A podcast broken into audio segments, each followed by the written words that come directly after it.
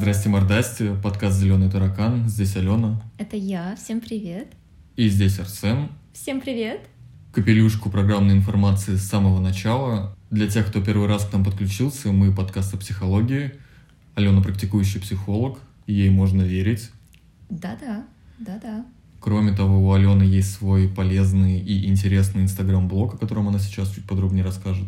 Стараюсь собрать всю информацию, которую нужно знать э, по психологии, базовую, описывать ее каким-то простым языком, доступным, и давать периодически какие-то техники для работы с собой, для самопомощи.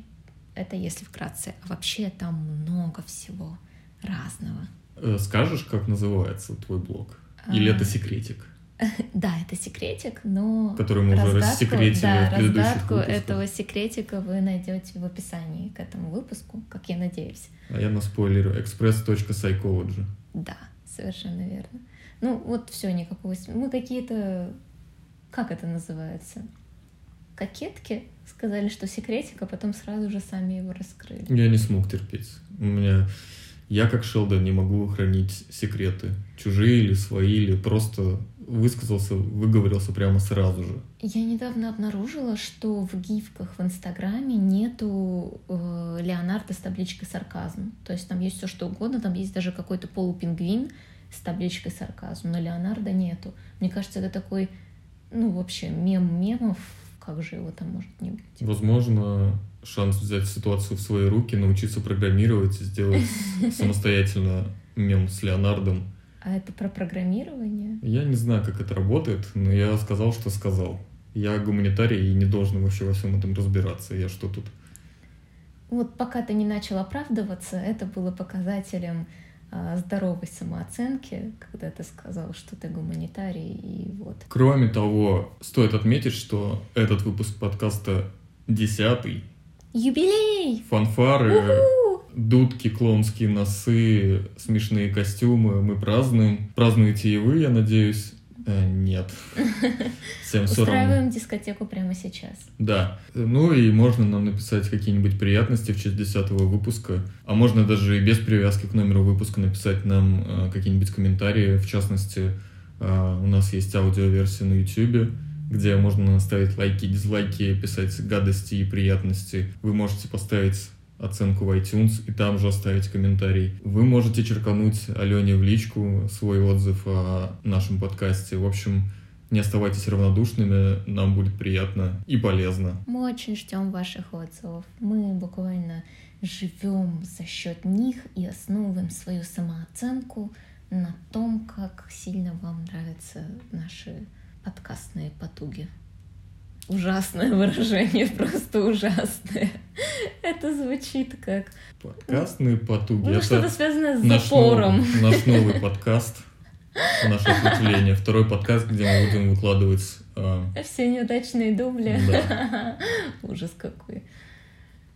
Вот после этого с моей самооценкой точно начнутся проблемы. Кстати, про самооценку. Надо же, как удивительно ты про нее сказала. Уже в третий раз. Да, так непрозрачно намекаешь. А, казалось бы, тема изъезженная вдоль и поперек, но глядя на вопросы в твоем инстаграм-блоге, все равно становится понятно, что для многих актуально все еще. Очень даже. А, зайдем сегодня с разных сторон. Обычно, к слову, вопросы про заниженную самооценку – на удивление нету ни одного э, вопроса о том, о проблеме с завышенной самооценкой. Странно, не правда ли? Ну, а люди с адекватной самооценкой, кажется, не слушают наш подкаст. Зачем вообще? Вот, да. Ну, если что, то я имею в виду, что, как правило, люди со здоровой самооценкой, они не нуждаются в психологической помощи, за исключением редких случаев, потому что самооценка является таким очень, э, как сказать, богатым субстратом для различных психологических трудностей. Сказала так сказала. Богатым субстратом. Да. Божечки. Ну, хорошо, богатый Ну ладно, почвой. субстрат я понимаю, что такое богатый. Так, в общем, в попытке оправдаться могу заметить, что я имела в виду лишь то, что как правило, информация по психологии, в том числе наши подкасты, бывают наиболее актуальны для людей, которые ну, ищут ответы на какие-то свои вопросы, связанные с их личными э, трудностями. Стандартный вопрос в начале каждого выпуска. Что такое воздух, что такое небо, что такое что? Что такое самооценка, Алена? Несложно догадаться, что это про то, как мы сами себя оцениваем. И, как правило, во... Это действительно было несложно. И, как правило, а, у нас есть представление о том, что это оценивание происходит ну, по шкале хороший-плохой. Что либо я хороший, либо я плохой, либо я где-то посередине. Ну и Норм. в промежутках. А у Ничего. меня есть ощущение, что очень сильно спутаны э, понятия самооценки и самоценности. То есть и под самоценностью я подразумеваю ценность себя, насколько я ценна, насколько я заслуживаю любви, насколько я заслуживаю чего-то хорошего, э, и вот что-то все про это. Потому что зачастую мы можем более-менее адекватно оценивать какие-то свои качества, какие-то свои сильные стороны, слабые стороны, но вот с самоценностью, э, на мой взгляд, гораздо больше проблем у людей, потому что вот этого базового чувства ценности себя со всеми вытекающими оттуда последствиями зачастую может не хватать, потому что оно закладывается в детстве, а детство у нас у всех сложное. Смотри, я читал, что самооценка — это такой некий социальный конструкт, и окажись мы на необитаемом острове, речи о заниженной и завышенной самооценке быть не может, просто потому что ну, некому нас оценивать и не с кем нам самим себя сравнивать. Это вообще корректно говорить о самооценке вот в таком русле? Безусловно, самооценка или само... Я не знаю, я, наверное, буду говорить все равно самооценка, потому что это тема нашего выпуска, и вообще это более распространенное слово, но понимаете, что я имею в виду в первую очередь самоценность, а самооценку как такое более поверхностное выражение этой самоценности. Так вот, э, вот эта самооценка, она, разумеется, формируется исключительно в, в, в контакте с людьми.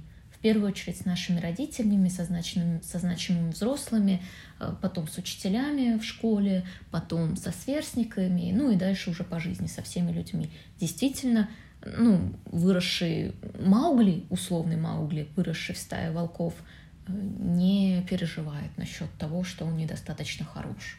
А какие у самооценки функции? В идеале самооценка позволяет нам определять наши зоны роста. То есть, ну вот если это здоровая э, самооценка, основанная на хорошей, качественной самоценности, и, в общем, такой, ну, идеальный, да, человек, которого не существует, и он использует самооценку для того, чтобы оценить как же себя. я? Что значит не существует? Ну... Не обязательно это комментировать, я не ждал. А... Это спам.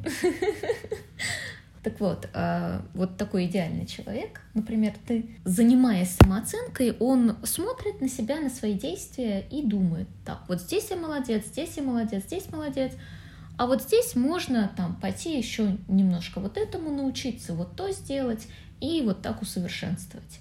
И, в общем-то, идет это и делает. И он не чувствует в этот момент себя э, плохо или как-то угнетенно. Он просто отлично понимает, что да, он сам по себе ценен, да, вот здесь он сделал хорошо, а вот здесь можно еще лучше.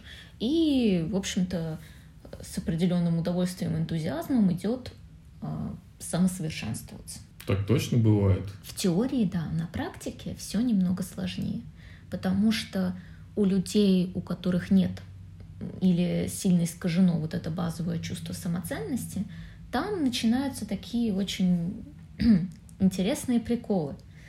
А, например, когда они себя оценивают, они, они игнорируют то, что здесь я молодец, здесь молодец здесь молодец, они это проскакивают, у них слепая зона в этом месте, они цепляются в то, что, про что можно сказать, что вот это можно усовершенствовать, но они не говорят об этом в этих терминах.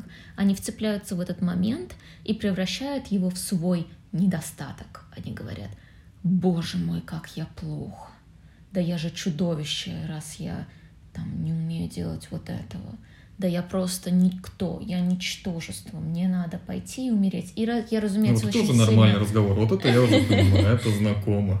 Ну, и я, конечно, очень сильно утрирую, но я думаю, что это очень распространенная ситуация и знакома для многих, когда мы ну, это называется черно-белое мышление, когда мы либо хорошие, либо плохие, и мы забываем калибровать наш образ себя и нашу вот эту самооценку. И если мы совершаем какую-то ошибку, мы сразу, сейчас будет умное слово, экстраполируем ее, а, то есть расширяем полностью на всю свою личность. Если мы не умеем делать что-то вот это одно, или вот только вот такое у нас есть плохое качество, какой-то недостаток, то все, значит, мы все полностью плохие. Мы начинаем игнорировать хорошее, акцентировать внимание на плохом, и как следствие это сказывается на всех-всех-всех сферах нашей жизни на наших отношениях с окружающими, с собой, на то, какие мы выборы делаем или не делаем, на то, как мы себя ведем в конфликтах, на работе, везде. Потому что мы воспринимаем себя как каких-то не таких, основываясь там, на одной-двух причинах.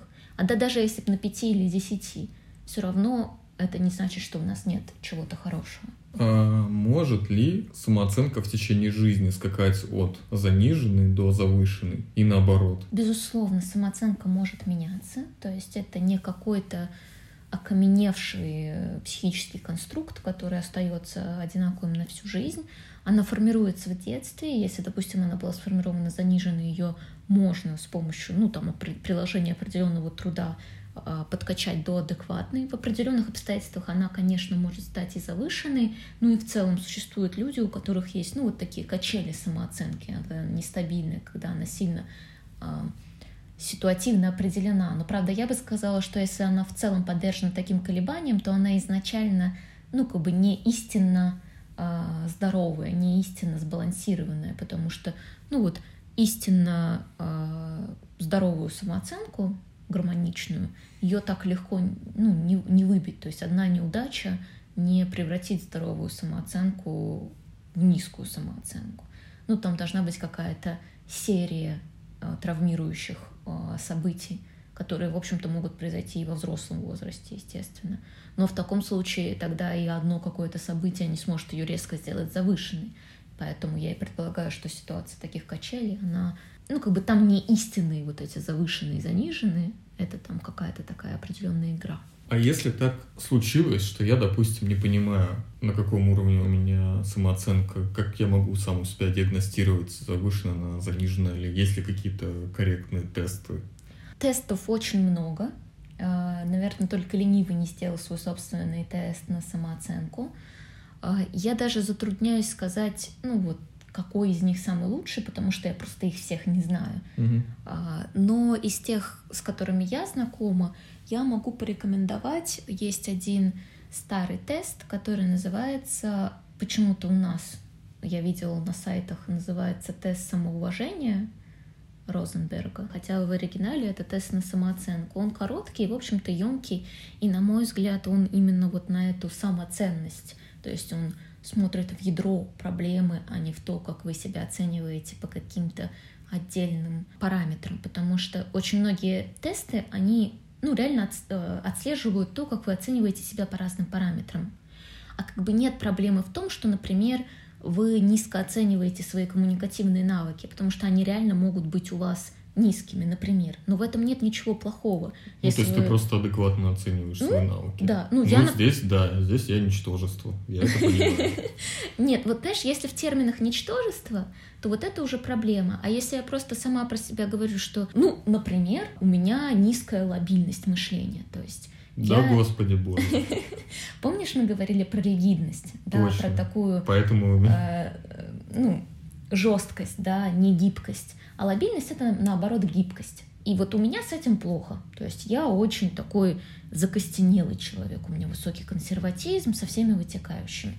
И там я стараюсь как-то немножко над этим работать, там иногда что-то ставить под вопрос, пытаться как-то быть чуть более гибкой. Но я знаю, что у меня э, вот это низко, низковатые показатели. Но мне и нормально. Я не считаю, что я должна быть э, идеально по всем показателям. И, соответственно, я могу себя оценить, ну вот, если мне дадут там список каких-то черт, и я оценю там свою лобильность как низкую.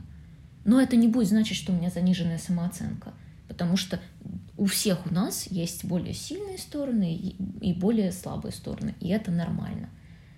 Вот. А, соответственно, вот этот э, тест Розенберга, который я упомянула, он сосредотачивается не на том, как вы оцениваете отдельные свои качества, а на именно вот этой самоценности и того, как вы ну, себя ощущаете, свою, опять-таки, ценность, уважение к себе.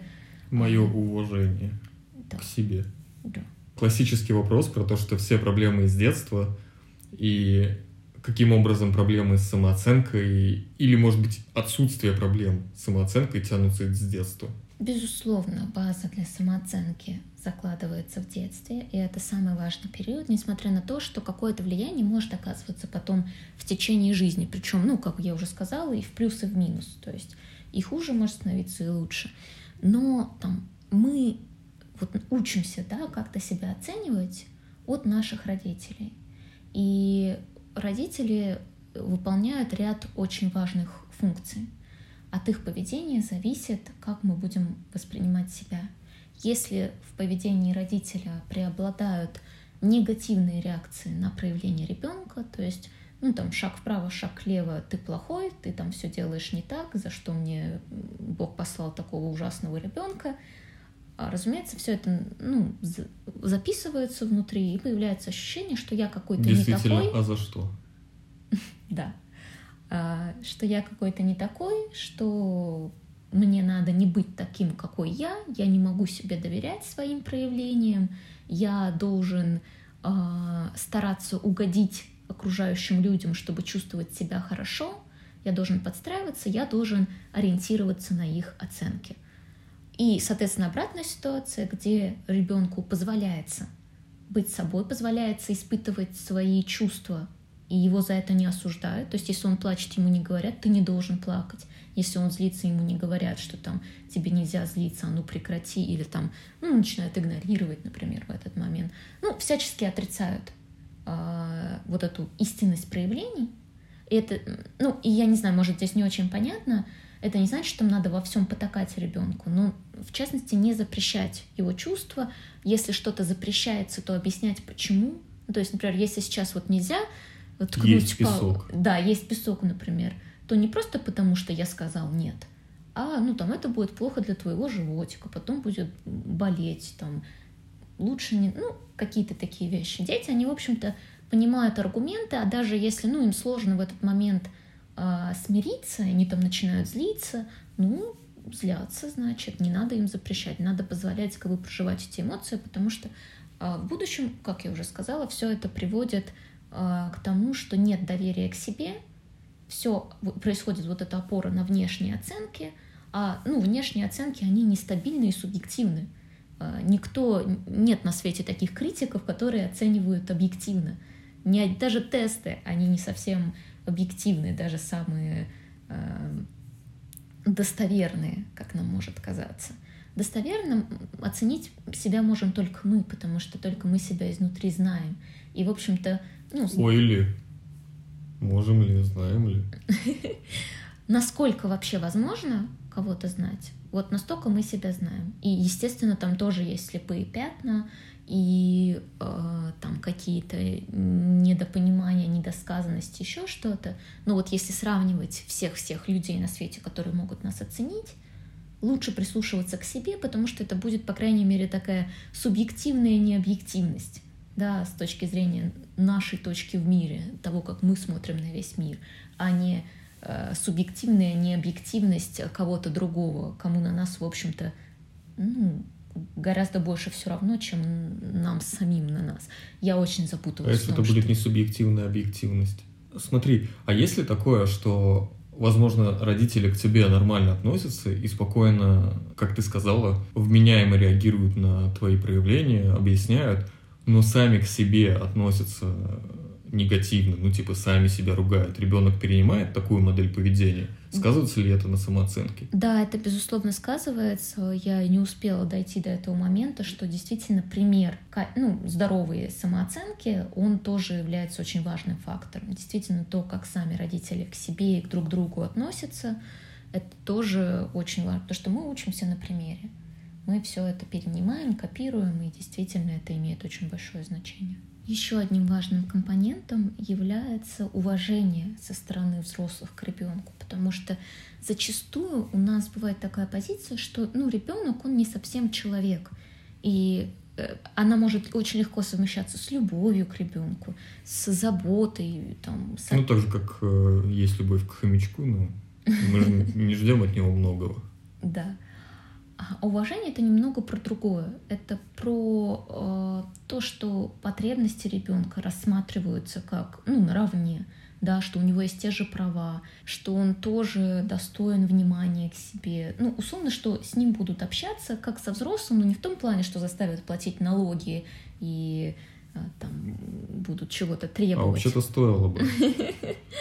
А, но в том плане, что ну, к нему будут относиться как тоже к человеческому существу, то есть, что ему будут тоже что-то объяснять, почему так происходит, что да, есть какая-то аргументация, что есть уважение его базовых прав и потребностей, ну вот все вот это.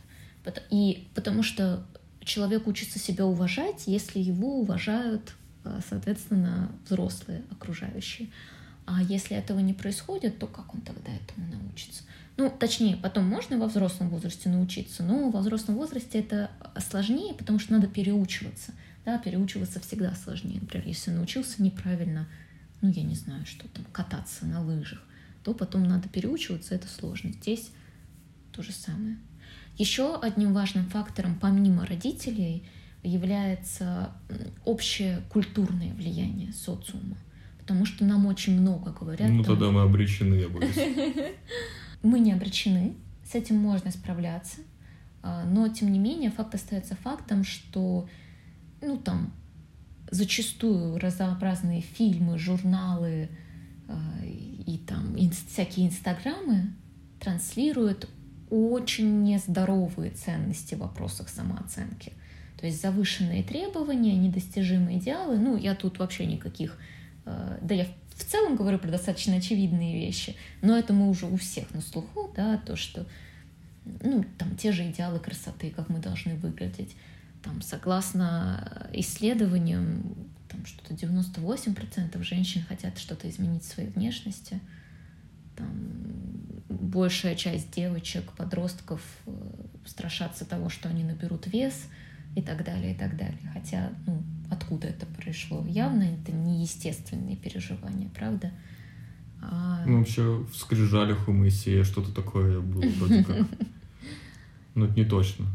Одну из них он разбил, кажется, это там было. Наверное. Ну и, безусловно, а, социум сверстников, он тоже может быть достаточно а, токсичным в этом вопросе, потому что все приносят с собой свои какие-то, ну, я имею в виду именно а, школьный период, и в частности подростковый период, когда очень активно а, происходит самоидентификация, и очень, ну, человек себя ищет, а, подросток ищет, кто он, к какой группе он себя относит, какие у него есть качества, ну, занимается самоопределением. И в том числе вот там, ну, очень многое вносится в самооценку в этот период тоже. И в этот возраст уже, ну, вот авторитетом начинают пользоваться не только взрослые, но и сверстники. Они тоже становятся важным источником. Даже скорее большим авторитетом. Да, в общем-то, да. Ну, там зависит от каждого индивидуального случая, но, да, они зачастую выходят на первое место. И, соответственно, вот этот социум сверстников может, может становиться очень а, таким важным а, влияющим фактором на самооценку. В зависимости от степени адекватности этого социума, там самооценкой могут происходить хорошие вещи, а могут не очень. Ну, я так тебя слушаю, у меня ощущение, что к адекватной самооценке можно прийти только во взрослом возрасте, потому что, ну, каковы шансы, что сначала родители будут супер вменяемыми, потом воспиталки, учителя, а в конце концов еще и твои сверстники со всех сторон, ну, не только там одноклассники, ну, то есть обычно это... Ну, короче, сверстников много, и проблем, их проблемы с самооценкой так или иначе будут влиять на твою самооценку. Mm-hmm. А отрефлексировать это ты еще, скорее всего, там в подростковом возрасте не будешь способен, способна. Так что такое ощущение, что как будто бы адекватная самооценка это удел достаточно взрослых людей. Нет? Это правда, действительно. А, ну, во-первых, проблемы с самооценкой есть, ну, той или иной степени тяжести, есть у практически абсолютного большинства людей. То есть людей изначально со здоровой самооценкой очень мало, это правда. Просто у кого-то эти сложности могут быть, ну, не настолько ярко выраженными, чтобы, например, они, ну, реально из-за этого как-то страдали, и там им нужно было идти к психологу, например. Но я думаю, что людей, у которых, ну, есть с чем поработать, ну, их там точно больше 50% популяции. Ну, это мои фантазии. Я, не, я не проводила никаких статистических исследований на этот счет. Так, чисто по житейскому опыту какому-то. Мне нравится, как ты людей назвала популяцией. А почему нет? Ну, не, в целом, мне кажется, терминологически нет как бы в этом неточности. Но как-то это немного, знаешь... Ну да, да, как-то так. Я приношу свои глубокие извинения всем, кого оскорбила. Ну, моя самооценка безбожно понизилась, я, мне, нужен, мне нужна помощь. Но, кстати, возвращаясь к тому, что ты сказал, я все-таки верю, что основная база закладывается дома. И если, например, родители ну, там, пос носят посильный вклад в создание адекватной самооценки, то они в состоянии, ну, там, по крайней мере, обучить ребенка, дать ему какую-то базу для того, чтобы справляться потом, ну, там, с тем же каким-то тяжелым влиянием со стороны сверстников, так, чтобы он мог более, а, ну, жизнеспособ... был более жизнеспособным в этот период и лучше его а, пережил. Пережил. Не знаю, как правильно. Так и правильно.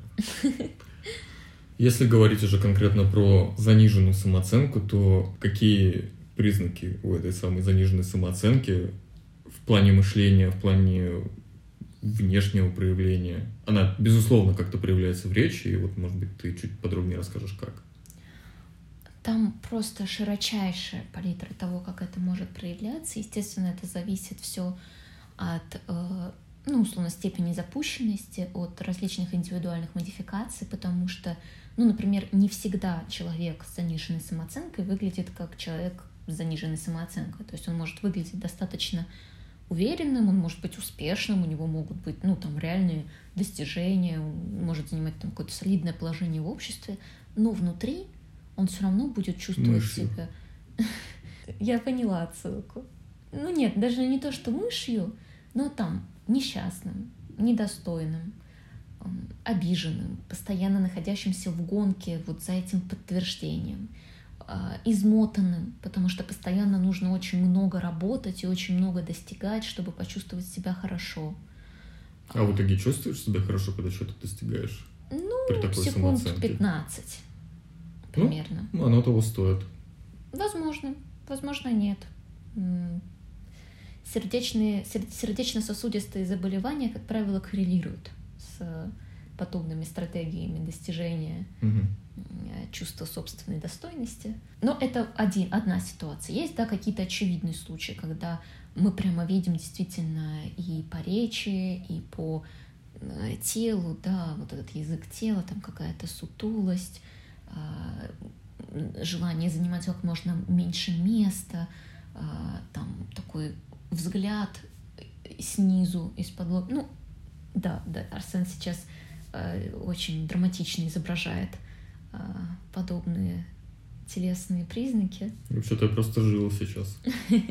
Да, конечно. Если говорить на таком э, поведенческом уровне, то вот ощущение собственной самоценности, того, что мы хороши такими, какие мы есть, то, что мы имеем и плюсы, и минусы, и это нормально, и мы не должны быть идеальными, того, что мы имеем право вообще на то, чтобы жить, дышать, занимать место и стремиться к чему-то хорошему, и что мы достойны этого хорошего, и мы достойны рост, ну и все вот это, это чувство дает а, уверенность, да, мы уже переходим к самоуверенности, но оно дает уверенность, из которой, например, растет такие неочевидные вещи, как способность защищать себя, способность спокойно себя чувствовать в конфликтах, то есть, когда, ну вот начинается какой-то конфликт, и у вас не подскакивает там пульс сразу в два раза, у вас не учащается сердцебиение, вам не становится сложно дышать, а вы, ну, в состоянии спокойно э, проводить конфликт,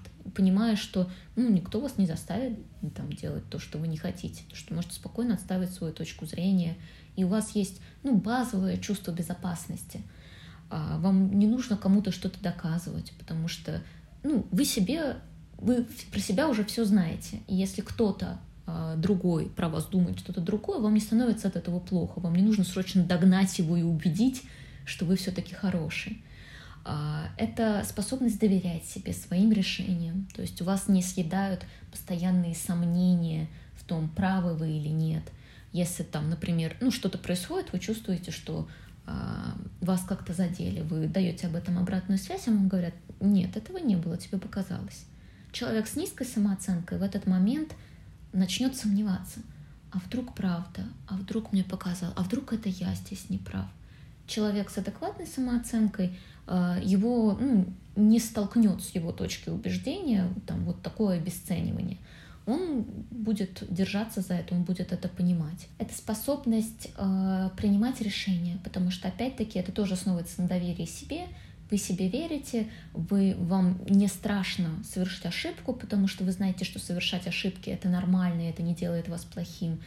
И, соответственно, вы можете принимать решения и брать на себя этот риск. Это способность отстаивать свои границы, потому что, опять-таки, вы не боитесь конфликта, вы знаете, что вы заслуживаете комфорта, и что вы имеете право отстаивать эти границы. Это свобода стремиться к лучшей жизни, то есть нету каких-то блоков на развитие, на то, чтобы там, условно зарабатывать больше, э, достигать большего, э, там, выбирать себе лучших, более подходящих партнеров, потому что у вас нет такого, что там я должен довольствоваться малым, я недостоин лучшего. Наоборот, это, ну, для вас естественно позиция того, что вы заслуживаете большего и лучшего. И на самом деле еще множество других вещей, но я не составила четкого списка, на который я могла бы а, ориентироваться, ну, и уже запуталась. Я запуталась, что я говорила, что нет, но мне кажется, я сказала достаточно много, и какая-то картина вырисовывается. Того, что вот эта самоценность — это такой внутренний стержень, который говорит вам, «Э, я достоин лучшего, я достоин хорошего, мне не надо соглашаться на меньшее, мне не надо пытаться быть кем-то, кем я не являюсь. А, я полноценное человеческое существо, у которого есть свои достоинства, свои недостатки, я на все это имею право, и я имею право занимать место в этом мире и отстаивать себя. Ну вот в каком-то глобальном смысле это такая позиция, из которой вытекает там множество разных последствий во всех сферах, в общем-то. И это я так ненароком уже умудрилась рассказать про адекватную самооценку на самом деле. Но я думаю, что все это очень взаимосвязано. Да, разговор деле. все равно один об одном и том же. Да, так что это не так страшно. И, ну, соответственно, возвращаясь к разговору про именно заниженную самооценку, вот все, что я перечислила, человек с э, заниженной самооценкой позволить себе не может. Соответственно, это постоянное неуверенность а, в своих действиях, постоянная потребность в подтверждении со стороны, потому что нет доверия к себе, как а, к лицу, который может само решать про себя, достойно оно любви или нет. Это неуверенность в каких-то вот этих всех противостояниях, конфликтах, потому что, опять-таки, нету доверия к себе, нету веры в себя, уверенности, что я вообще ну, достоин того, чтобы себя здесь отстаивать и вот все вытекающие из этого последствия. Это очень острая чувствительность критики, например. То есть э, человек с адекватной самооценкой, если он сталкивается с критикой, ему легко отделить э, конструктивную критику от неконструктивной. И на неконструктивную он думает, ну, странно. Чё, блин? Ну, типа того. Только еще менее агрессивно, потому что, ну, как правило, си ну, сильно не затрагивает. Есть понимание, что это не про него, а про того человека, который сам это все говорит. А если он сталкивается с конструктивной критикой, то ему не больно, потому что он понимает, что, ну да, есть косяк, могу его исправить, а могу не исправлять, и это не делает меня плохим, это просто делает меня человеком. А вот человек с заниженной самооценкой, он очень болезненно это воспринимает, потому что это подтверждает его внутреннее ощущение, что он какой-то не такой – и даже конструктивная критика, она вызывает боль, потому что она опять-таки попадает вот в эту внутреннюю рану э, ощущения себя как чего-то недостаточного, не такого. А человек, э, он загоняться начинает в таком случае или он э, ну, атакует? Ну, типа, По-разному. агрессивно реагирует на... Это зависит критику. от сформировавшегося там защитного механизма. Кто-то при- примеряет, ну, при- точнее, как примеряет, принимает это на себя, да, начинает загоняться и, например, начинает изводить себя перфекционизмом, чтобы, не дай бог, никогда никто не мог ему больше, ну, сказать что-то критичное, пытается так себя оградить. Кто-то уходит в защиту и неадекватно реагирует. Ну, то есть ему сказали там что-то очень узкое, специализированное, а он потом, ну, нападает и, в общем, делает все, чтобы а, доказать оппоненту, что тот э, ну, какой-то не такой, раз ему что-то не понравилось. И там, ну, и различные промежуточные вари- варианты между этими полюсами. Тут все индивидуально. А можно ли какую-то корреляцию провести между психотипами, темпераментами и склонности к заниженной самооценке? Или это касается вообще всех одновременно и сангвиников, и меланхоликов? Я наверняка не знаю. Я не слышала об исследованиях, которые бы раскрывали информацию на эту тему. Но, на мой взгляд, все-таки самооценка это вот, как я описала, что-то, что о, формируется после рождения, то есть темперамент, например, он э, у нас с рождения, да, еще сформирован, и это что-то, что накладывается сверху, поэтому абсолютно нормально с разными темпераментами, там, будучи сангвиниками, меланхоликами и так далее, иметь адекватную самооценку. Там могут быть ну, какие-то разницы в ее проявлении и там степени какой-то реализации ее активности и так далее, но я не думаю, что тут есть прямо какая-то вот сильная взаимозависимость. Ну и завершая разговор про низкую самооценку, есть ли какие-то более-менее универсальные инструкции для того, чтобы ну, как-то перешагнуть через себя и начать меняться в лучшую сторону, в сторону повышения качества жизни, повышения самооценки? Ну, я бы сказала, что самый простой способ, если прям, ну, тяжелая ситуация, не так, что вы там в каком-то отдельном вопросе хотите повысить свою самооценку, а, а если это какая-то глобальная трудность для вас, то проще всего пойти к психологу. Ну, я понимаю, Проще что... сказать, чем сделать. Да, я понимаю это. А, Я понимаю, что это кажется, что мне очень легко это сказать, что это какой-то маркетинговый ход, но я просто знаю по себе, что есть вещи, с которыми сложно работать самостоятельно. И, возможно, вы сейчас поймете, когда я вам перечислю, с чем можно работать, с чем нужно работать, чтобы а, э, самооценке становилось лучше. А, Это работа с выявлением глубинных убеждений, которые были заложены а, в детстве про вас, там, что я не такой или я чего-то недостоин, ну вот из этой А если, серии. допустим, у меня убеждение, что я недостоин помощи психолога? Так, это было э, разбираться в глубинных убеждениях, потом это работа над исцелением внутреннего ребенка, то есть, ну вот там, возвращаясь к нашему подкасту про субличности, а, вот все вот эти шрамы от э, н- нанесенных э, увечий э, в юности, в детстве по поводу ну, того, что ты какой-то не такой, и это тебе нельзя, и тут молчи, и здесь не высовывайся, это все себе несет внутренний ребенок. И нужно проводить, ну, там, планомерную э, работу по его реанимации, потому чтобы восстановить доверие с ним, контакт с ним, чтобы там стало полегче. Ну, и можно не называть это работой с внутренним ребенком, если, например, не нравится вот эта теория субличности, но там восстановление ущерба, нанесенного вашему я, ва- вашей самости. Можно так выразиться. Следующий пункт это уже ну, такие э, более, как сказать, э, инструментальные упражнения на тему того, что там э, разделять, э, где вы, а где другие люди, тоже устанавливать границы, ну, к тому, что а, все ли оценки, которые вам дают другие люди, что они объективные адекватные, или есть какая-то разница. Ну, такую уже логическую работу проводить. А, Учиться с собой разговаривать, учиться разговаривать со своим внутренним критиком, то есть больше хвалить себя, не ругать себя, не осуждать себя, работать с черно-белым мышлением, работать э, с категоричностью, что если я вот здесь ошибся, то все, я плохой. Ну, я вот все вот эти примеры приводила. А, акцентировать внимание на своих сильных сторонах и ну, на том, что хорошо получается, А, признаваться себе в любви. Ну, есть вот такое популярное упражнение, и я не могу сказать, что только его достаточно, но в купе со всем остальным оно хорошо работает. Работа с зеркалом. То есть садиться перед зеркалом и, целовать его. Ну, это уже немножко, по-моему, перебор. И я опять серьезно отвечаю на шутку. Боже мой. Вот здесь мне хочется сказать, что со мной не так, но я А знаю. здесь мне хочется сказать, что это не было шуткой. Ты не замечала эти странные разводы на зеркалах, Замечала. на стеклах, О, на телефоне? господи, моя жизнь никогда не будет прежней. Так вот, э, садитесь перед зеркалом и разговаривайте с собой. Говорите себе о том, что вы себя любите, просите прощения за все те моменты, когда вы вели себя с собой не очень хорошо, обижали себя, предавали себя, унижали себя и тому подобное. Договаривайтесь о том, как вы будете вести себя с собой в будущем. Говорите о том, что у вас хорошо, что вам в себе нравится, какой вы красивый, умный и так далее. Это реально помогает, потому что ну, мы обычно этого не делаем.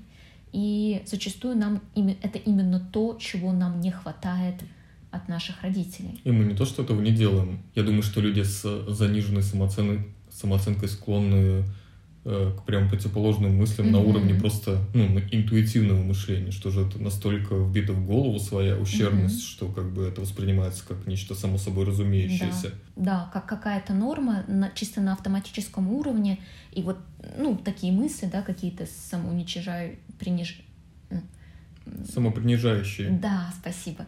А, И, соответственно, эти автоматизмы все надо отлавливать и э, менять эти механизмы, чтобы это по-другому происходило, потому что это все вбивает гвозди в крышечку гроба низкой самооценки. И это работа с родителями, отпущение обид на них. В идеале, если вы можете договориться со своим родителем, чтобы он, ну, как бы сказал вам, я люблю тебя таким, какой ты есть, тебе не нужно заслуживать мою любовь, я принимаю тебя любым, и, ну, и так далее, и так далее. Это очень хорошее терапевтическое действие имеет. Ну, вот просто, чтобы вам это сказали.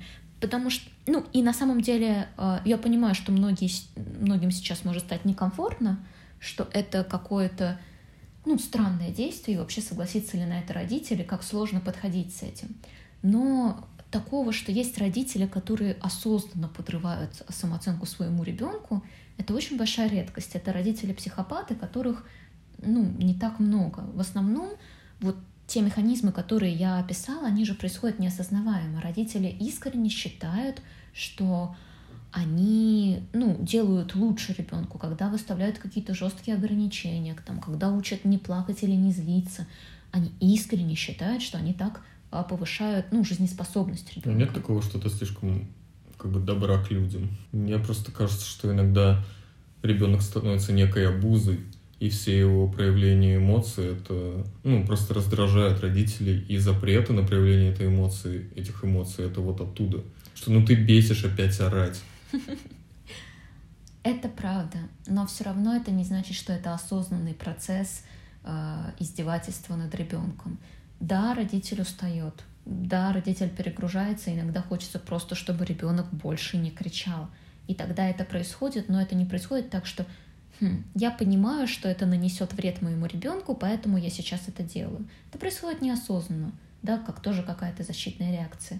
И впоследствии уже во взрослом возрасте, если вы подходите к родителю и ну, просите о чем-то таком, вот о том методе, который я описала, скорее всего, вы встретите адекватную реакцию, потому что родитель, ну, он желает вам добра, он вас любит и э, хочет, чтобы вам было хорошо. И я понимаю, что здесь может появиться сопротивление, что, например, ну, может появиться у родителя чувство, что а что это значит, что там я что-то делал не так, что тебе сейчас нужна Ты что, хочешь помощь? сказать, что я плохой родитель? Ну, например. Ты что в виду имеешь? Конечно, могут быть и такие реакции. Я это понимаю, и, к сожалению, это так, и есть здесь варианты, но это не значит, что не, ну, там нельзя попробовать, потому что если это произойдет, это реально может помочь. Если нет возможности осуществить это с реальным родителем, а, ну там по разным причинам, можно делать это внутри себя, то есть вы представляете, как вы разговариваете с родителем на эту тему и просите это сказать, и ну, ваш внутренний родитель вам это говорит. Тут ну, на самом деле особой разницы нету, потому что это все про вашего внутреннего родителя, а не про реального. Вот это ощущение, ну, там вот этот внутренний критик, да, Мгм. которого... Это ведь, ну, такая записанная версия родителя и модифицированная уже немного. И это все скорее про ваши внутренние процессы, а не про реальные мнения вашего родителя. Э, вас не определяет то, что о вас реально думает ваш родитель. Вас определяет то, что вы думаете, что о вас думает э, ваш родитель. И, в общем, я вот долго перечисляла, да, то, что можно делать, приводила примеры, и это все еще перечислила не все, что там можно и нужно делать. И просто я уже немножко сбилась, поскольку пошла в конкретные примеры, и не помню, насколько я довела до конца этот список. Но в любом случае, если бы я описывала там конкретные пошаговые примеры в этом подкасте, он бы ушел несколько часов. Возможно, неделями, потому что столько уникальных случаев. Да. Тебе ли не знать? Да. А, поэтому я думаю, что на этом можно остановиться, тем более, что ну, там очень многие упражнения есть в свободном доступе, и это не то чтобы тайна какая-то, а, есть книги на эту тему. Я просто привела примеры, чтобы вы понимали, что это достаточно обширная работа, и это не так, что вот можно одно упражнение какое-то сделать, и все. Это такая глубокая работа по нескольким направлениям, то есть в основном а, работа с тем, что привело к этой ситуации, то есть родители, убеждения вот, ну, на глубинном уровне с внутренним ребенком, вот эти три компонента, родители, убеждения, внутренний ребенок, и работа уже, ну, по факту с тем, что у вас есть, с вашим поведением, это с автоматическими мыслями, с реакциями на себя, с тем, как, с тем, как вы себя проявляете, с тем, как вы организовываете свою жизнь, и вот все вот это, там уже какие-то такие более локальные упражнения. Вот два таких основных направления работы. Потихоньку перейдем от заниженной к завышенной самооценке. Вообще, как мне кажется, я практически не встречаю жалоб на завышенную самооценку от самих людей, что типа вот я не понимаю, что мне с этим делать, это такая фигня. Поэтому в связи с этим вопрос, а это вообще проблема, наличие завышенной самооценки, чем она грозит? Это очень-очень странная вещь, завышенная самооценка по поводу нее нету какого-то единого мнения. Я встречала разные точки зрения и сама, а, ну то есть кто-то говорит, что просто такого нету. А, кто-то говорит, что если это есть, то ну и нормально. Кто-то говорит, что ну это вот ну, в лоб тогда вот есть адекватная самооценка, есть заниженная самооценка, когда не хватает всего вот этого, а есть э, завышенная самооценка, когда всего этого много, это приводит к конфликту ну, реальности и своих представлений о себе. То есть я считаю, что я самая умная, что я самая классная и так далее, и так ну, далее, да. и жду, что все так же будут относиться, а они так не относятся. И, соответственно, ну вот здесь начинается какой-то конфликт. Вот нарциссизм и завышенная самооценка — это, наверное, какие-то такие рука об руку идущие понятия. А, вот у меня есть ощущение, что ну как будто бы завышенная самооценка, она существует отдельно от всего этого что как будто бы завышенная самооценка — это не совсем завышенная самооценка, как будто бы это иллюзия завышенной самооценки. Условно, что это на самом деле заниженная самооценка, которая э, ну, там, от которой человек защищается через иллюзию завышенной самооценки. Так сложно. Да. И у меня нету никаких доказательств, подкрепляющих эту теорию. Это там скорее ощущение, которое сформировалось на основе того, что я видела и читала. Возможно, это полный бред. Я не отвечаю за эти слова. Ну, я, понятно, я не профессионал, но мне почему-то то же самое кажется, что вот такие гип- гиперболизированные проявления каких-то, ну, чрезмерная какая-то уверенность, это все равно попытка, наверное, какая-то защиты. Угу. И, скорее всего, если это попытка защиты, то это все равно про неуверенность в себе и про все равно, в конце концов, про заниженную самооценку. Угу. А, там просто такая фишка, что а, если ты проецируешь это на других людей, э, то тут начинается проблема. А если ты не проецируешь на других людей, то никаких проблем нет, и тогда встает вопрос, а завышенная ли она, если ты не проецируешь это на а других людей. А когда проецируется на других людей? Ну, если ты не ждешь от них, что они тебя будут как-то а, как-то иначе с тобой обращаться. Ну, в общем так, возможно, мне надо структурировать свою мысль. Ну вот, допустим, у человека завышенная самооценка, и он думает о а себе... А в чем тогда это может проявляться? Да, лучше, чем он есть. И у него есть два варианта. А, либо он просто с этим живет дальше, ну вот живет и живет, либо он ждет, что а, ну, с ним будут обращаться как-то по-особому, как будто бы он особенный. И вот для меня как будто бы, если это первый вариант, что он ни от кого и не ждет, то тогда и никакой проблемы и нет. И почему вообще считаем, что она завышенная? Может, это мы его неправильно как-то оцениваем, а он реально такой, как он себя оценивает. Это же все очень субъективно. А если это вторая история про то, что он ждет чего-то от других, то, возможно, ну, то у меня есть ощущение, что это уже история не про самооценку, а реально про какие-то деформации личности, какие-то защитные реакции. Тот же нарциссизм, потому что, ну, по сути, это ведь оно, да, нарциссизм. А, еще какие-то другие истории, связанные с какими-то ну, там, особенностями развития. Вот. А как у тебя с самооценкой, на твой взгляд? У меня была достаточно болезненная самооценка, ну, в течение там какого-то подросткового возраста. То есть, ну, вот все вот эти признаки про сложности с защитой себя, про болезненное восприятие критики, вот это все были мои темы, ну, и там многое другое, там, склонность к тому, чтобы как-то себя немножко задвигать, где-то недооценивать это было. И после терапии стало значительно лучше. То есть, ну, реально там, ну, я не знаю, с, ну, прям жестких проблем у меня нет, никогда не было. Там по десятибальной шкале, допустим, у меня было на 5. Сейчас я могу сказать, что у меня где-то, ну, там, на 8, например. Но все еще бывают такие моменты, где я вижу, что меня что-то может выбить из колеи то есть какие-то вещи, где я могу вернуться в старую вот эту позицию. И я знаю, как себя оттуда вытащить, да, и в этом плюс того, чтобы, ну, уметь работать с собой. Но еще есть куда расти, и я думаю, что вот эти два балла будут самыми, ну, такими сложными, и я их, ну, не там, не за год, не за два пройду этот путь, а там за ближайшие десятилетия. Ну, постепенно и в прогрессе, но буду работать. Подведешь какой-то итог общий нашему разговору? Цените себя, а, старайтесь обращать на себя внимание, читайте книжки э, на эту тему, слушайте психологов, читайте психологов, ходите к психологам, если есть возможность, а, старайтесь не передавать а, коронавирус. В том числе, да, мучительные аспекты заниженной самооценки своим детям.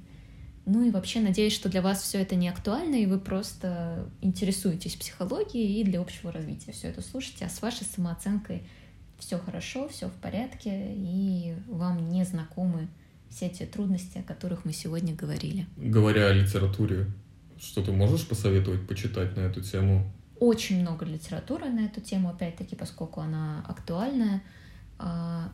Из того, из последней книги, на которую я постоянно натыкаюсь и слышу на нее а, положительные отзывы и сама с ней познакомилась, и, в общем-то, вижу в ней смысл, хотя, конечно, это тоже не, ну, такое, как сказать... А, ну, я не могу сказать, что, прочитав эту книгу, не проблемы... Панацея. Да, вот, я именно это слово хотела вспомнить. Это не панацея, и, прочитав эту книгу, не могу сказать, что вы полностью избавитесь от этой сложности, но вполне ничего, и очень долгое вступление, но э, автор Брандон, книга называется «Шесть толпов самооценки».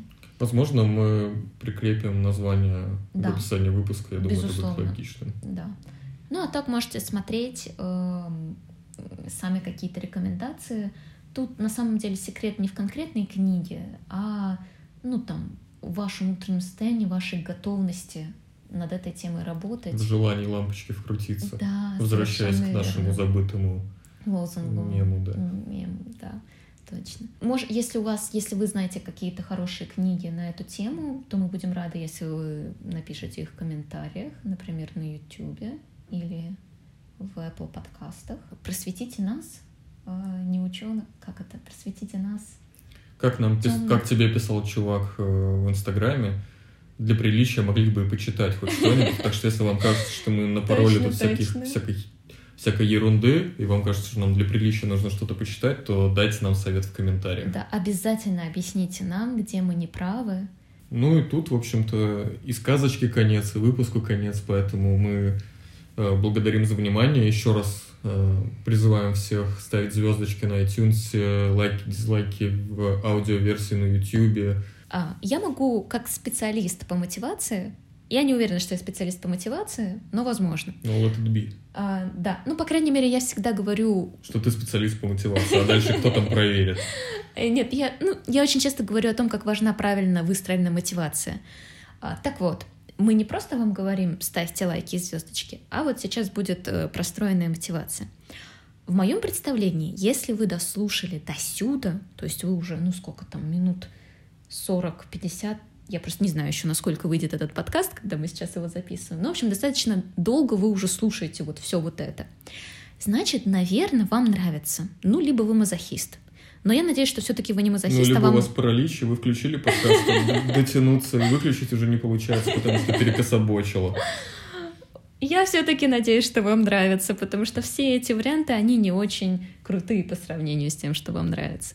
Так вот, а если вам нравится, то могу предположить, что вы хотите поделиться тем, что вам нравится с другими людьми, чтобы больше людей узнало о том, какой классный подкаст здесь существует.